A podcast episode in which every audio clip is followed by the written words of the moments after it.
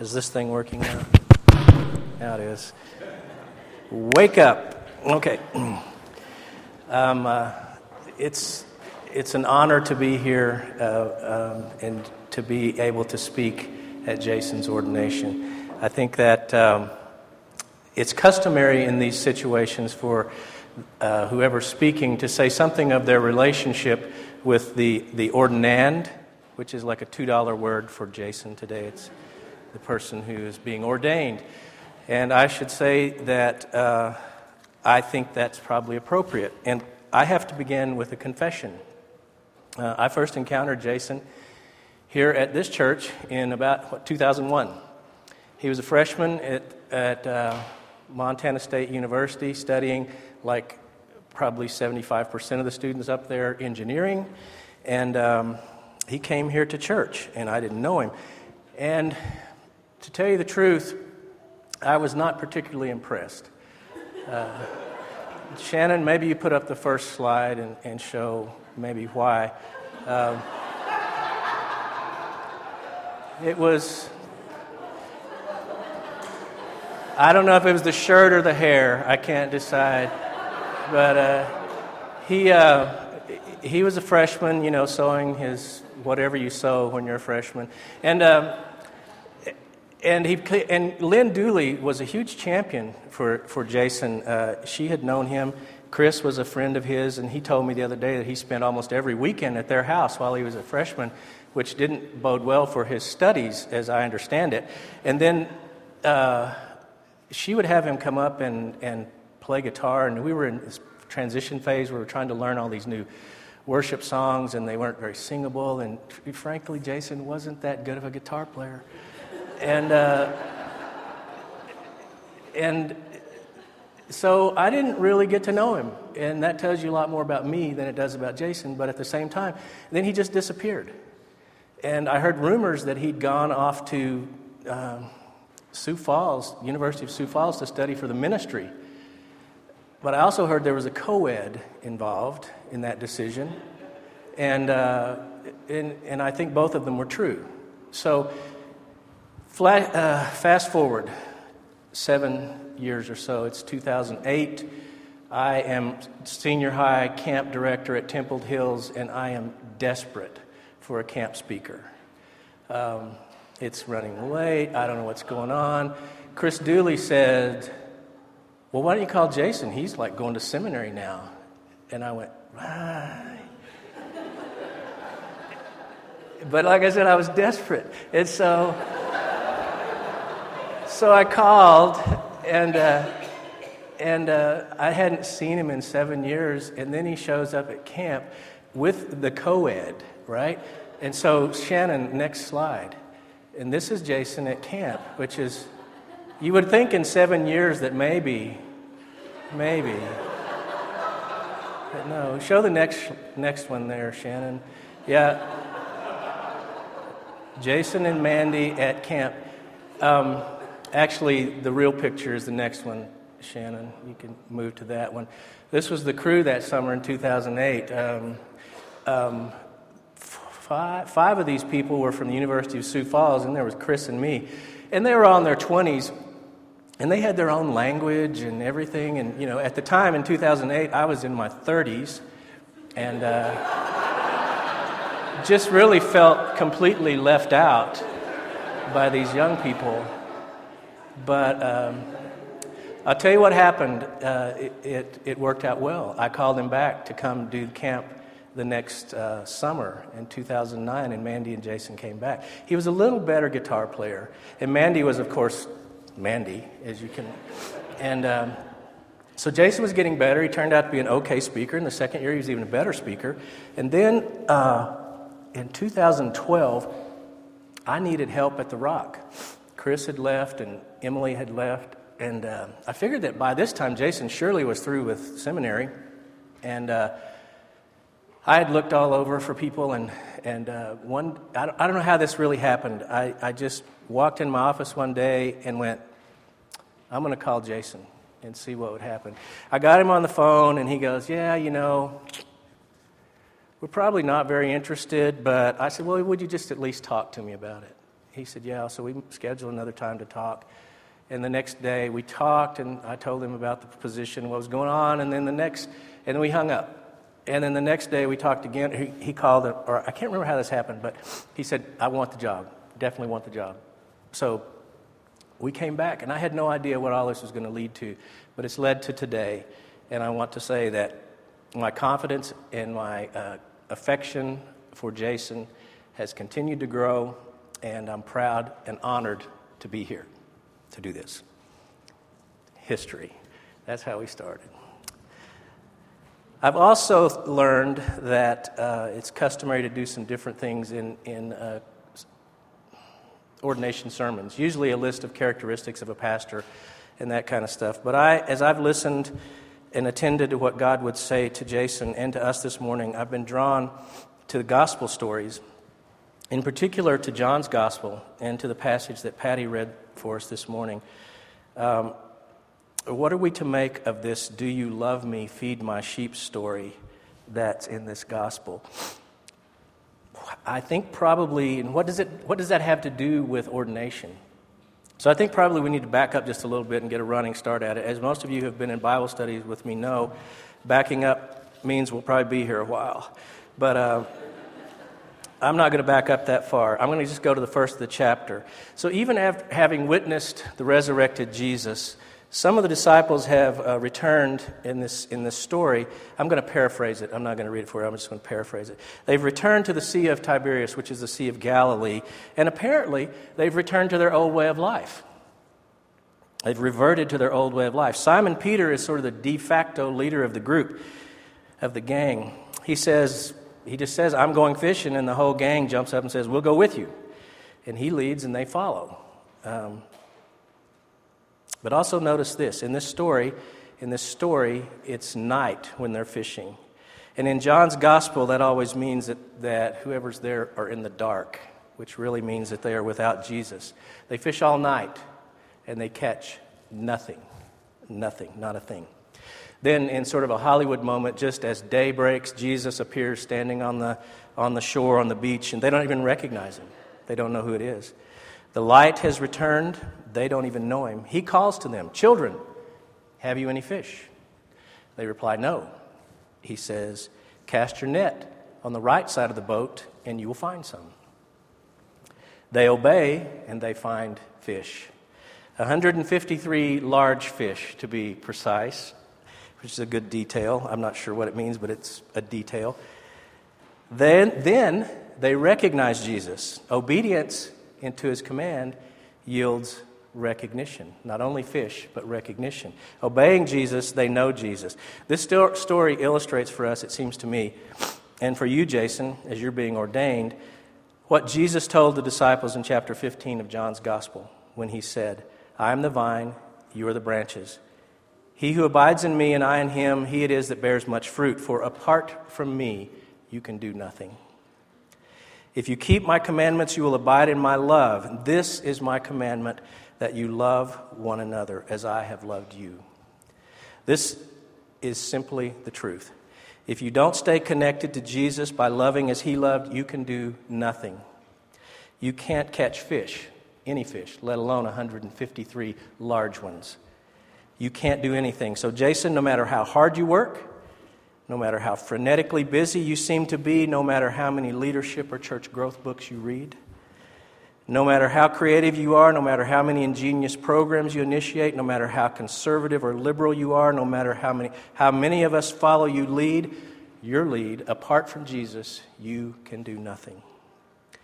You and we, unless we all abide in Jesus, unless we keep his commandment to love one another, we'll just be fishing in the dark and catch nothing. In this story, the, the, the sine qua non, the one absolutely necessary thing for pastoral ministry is this you must abide in Jesus. For apart from him, you and we as a congregation can do nothing. And abiding in Jesus means to hear and obey his commandments, to love one another, and sometimes a command like cast your net on the right side of the boat, start fishing somewhere else. I don't know why this nose always runs when I'm up here.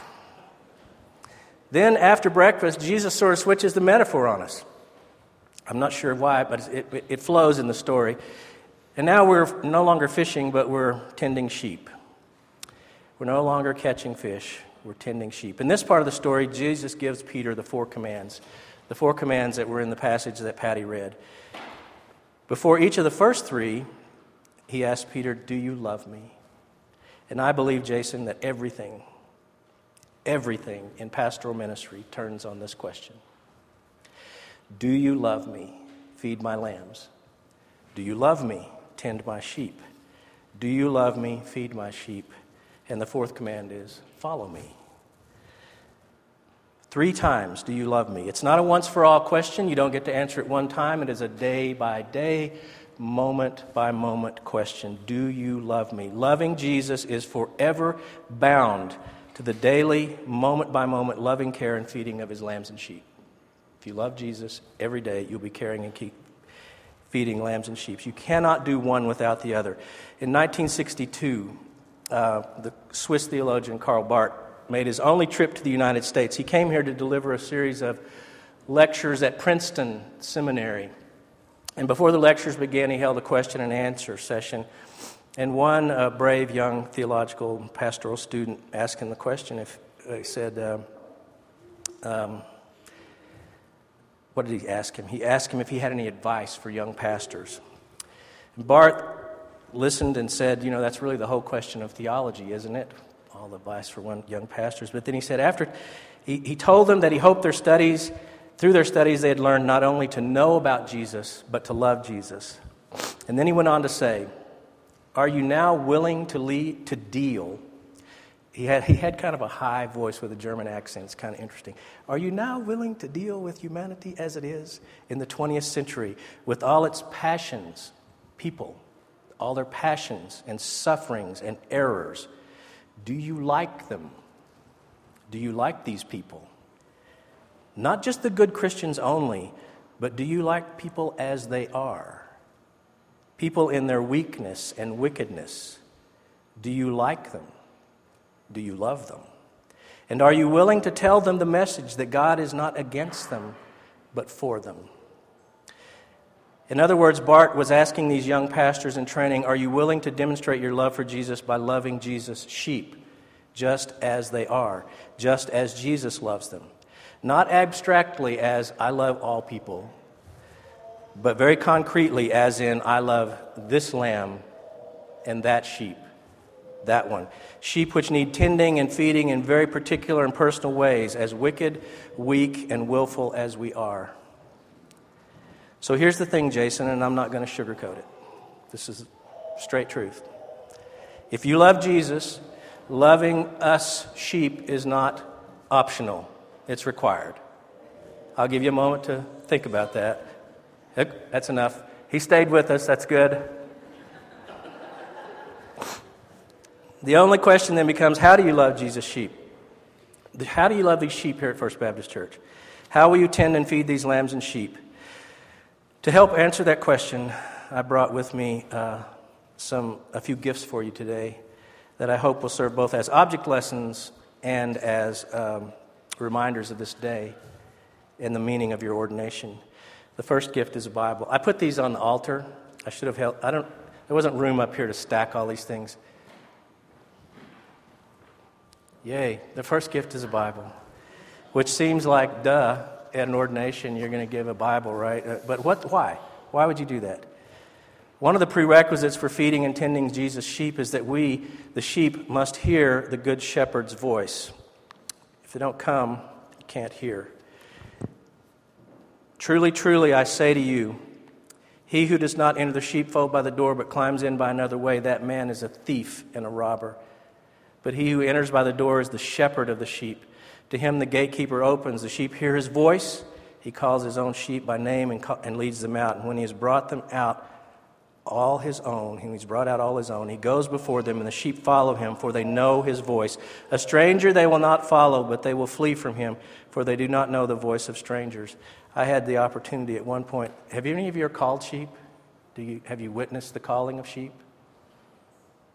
I had the opportunity to do this one time. I, was at, I went to one of my favorite writers in the world is Wendell Berry, and I had the opportunity about 18 years ago to be precise, uh, to go to uh, Wendell's house and sit with him on his porch on Sunday afternoon and converse with him. And as the afternoon drew on, Wendell keeps sheep. And uh, he said, I got to go feed the sheep. You want to go? And we said, Yeah, sure, course. Wendell Berry asked you to go feed sheep. You're going, right? So we went down in his old truck and we got to the, the sheep barn. He lives on a, on a, a hill above the river. And this old barn was there, structured, and, and, it was this large barn with two open doors at either end. It was long this way. And uh, down, and, and the doors were not closed. They couldn't be closed. I am not sure. But down the middle of it was a trough. And Wendell went down there and poured a bunch of feed in the trough. And then he went out to the back door, and he, and he said, but before he went to the back door, he said, You guys got to stay out of sight. And I, we said, Why? He said, Well, if the sheep see you, they won't come in. They're afraid of strangers, they won't come in. So we, we kind of stood on either side of the doors and we peeked through the slats, I guess, or the, or the, the, uh, the barn boards that had cracks, and we were peeking through them. Wendell went out the back and stood up, up, up above the sheep because they were down in the bottom. And he goes, Whoop, sheep, here, sheep, come, sheep. And they start coming up, you know, from down below, uh, kind of run, you know, mares eat oats and does eat oats and little lambs eat ivy, and coming along like this. And and uh, just like you'd expect sheep and lambs to do. And then they got to the door and they just went. And, you know, we were almost hidden, I guess, but they could see it. They sensed something was wrong.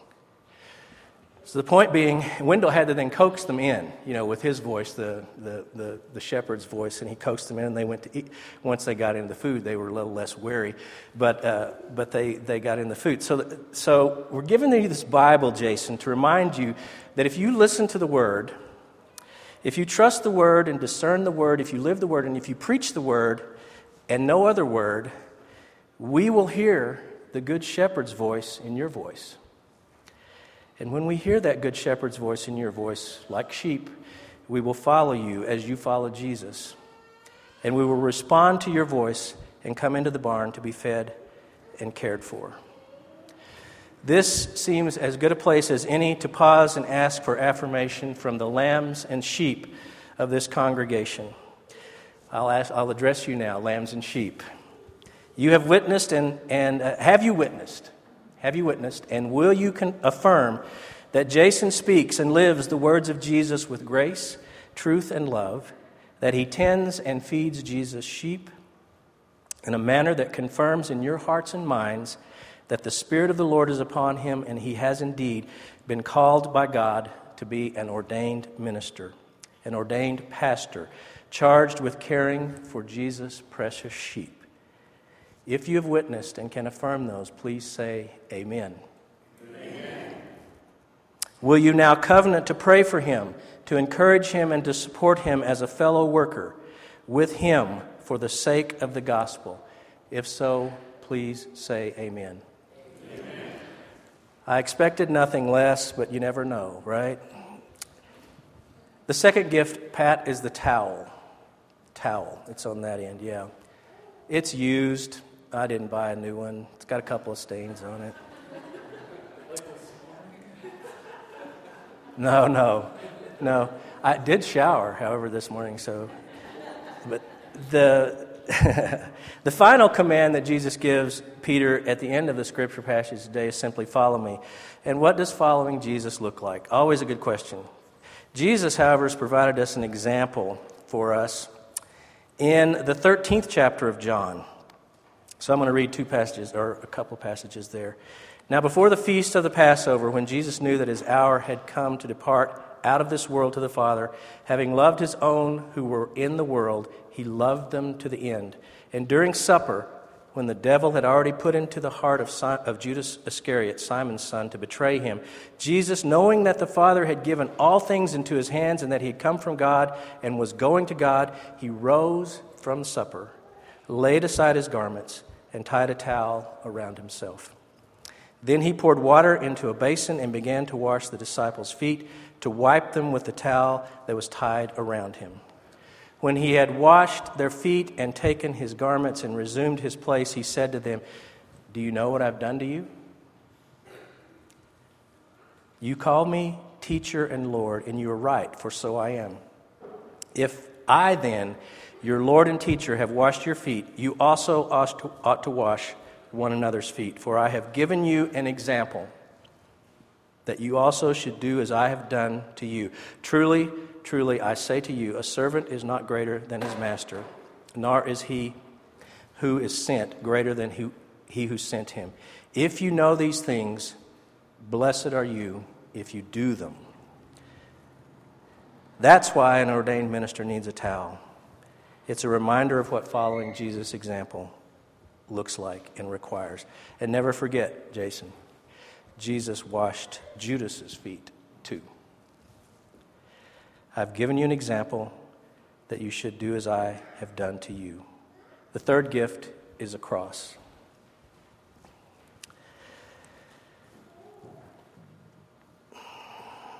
I want to read this section. I've got to flip back here 10, 18, 11 through. I'm going to start prior to what I thought originally. The thief comes only to steal, and, steal kill, and destroy. I came that they might have life abundantly, have life and have it abundantly. I read that because I added that in because that's one of Jason's favorite passages. I'm the good shepherd. The good shepherd lays down his life for the sheep. He who is a hireling and not a shepherd, whose own the sheep are not, sees the wolf coming and leaves the sheep and flees, and the wolf snatches them and scatters them. He flees because he's a hireling and cares nothing for the sheep. I am the good shepherd. I know my own, and my own know me, as the Father knows me, and I know the Father, and I lay down my life for the sheep. And I have other sheep that are not of this fold. I must bring them also, and they will heed my voice. So there shall be one flock and one shepherd. For this reason, the Father loves me, because I lay down my life, that I may take it again. No one takes it from me, but I lay it down of my own accord. I have power to lay it down, and I have power to take it again. This charge I have received from my Father. Again, the command is follow me. Feeding and tending Jesus' sheep will be dangerous and costly, just as it was dangerous and costly for the Good Shepherd himself. You must be willing to take up your cross and follow Jesus, and you must call us to do the same. You must always remember and always remind us that the way of Christ is the way of the cross, the way of the Good Shepherd who lays down his life for the sheep. It is the way of salvation. As Dietrich Bonhoeffer wrote in The Cost of Discipleship, when Christ calls you, he bids you come and die. The fourth gift is actually two pieces it's a plate and a cup. Twice in our story, Jesus commands Peter to feed his sheep. And what strikes me about all these symbols and all the commands is that Jesus never, ever, never asks of us what he's not already done himself. He never asked more of us than what was asked of him. Everything he asked of us, he has modeled for us. Surely it is significant that one of the final acts of Jesus in John's gospel is to feed disciples breakfast on the shore of the lake. And how many stories in the Gospels begin with while they were eating, or in the middle of the feast, or as our story today, when they had finished breakfast? All meals in Scripture and in life are types of communion, but there's one meal and one cup that is Holy Communion, the Lord's Supper, Eucharist. And it is your privilege, Jason, as pastor, shepherd, to demonstrate your love and obedience by feeding the communion meal to Jesus' lambs and sheep as often as we do it, and to remind us each time of the grace and beauty of Jesus' sacrifice of his body and blood for us. Jason, I'm going to ask you now to meet me at the table, and then I'm going to give you a charge as an ordinand. Do you want that we should probably change. Let's do this, and then I'll give this to you. Remember that without Jesus, you can do nothing. And then I'm going to be Jesus, and I'm going to ask you a question, and I want you to answer. Jason, do you love me? Yes, Lord, you know that I love you. Feed my lambs. Jason, do you love me? Yes, Lord, you know that I love you. Tend my sheep. Jason, do you love me? Lord, you know all things. You know that I love you. Feed my sheep. feed my sheep, Jason.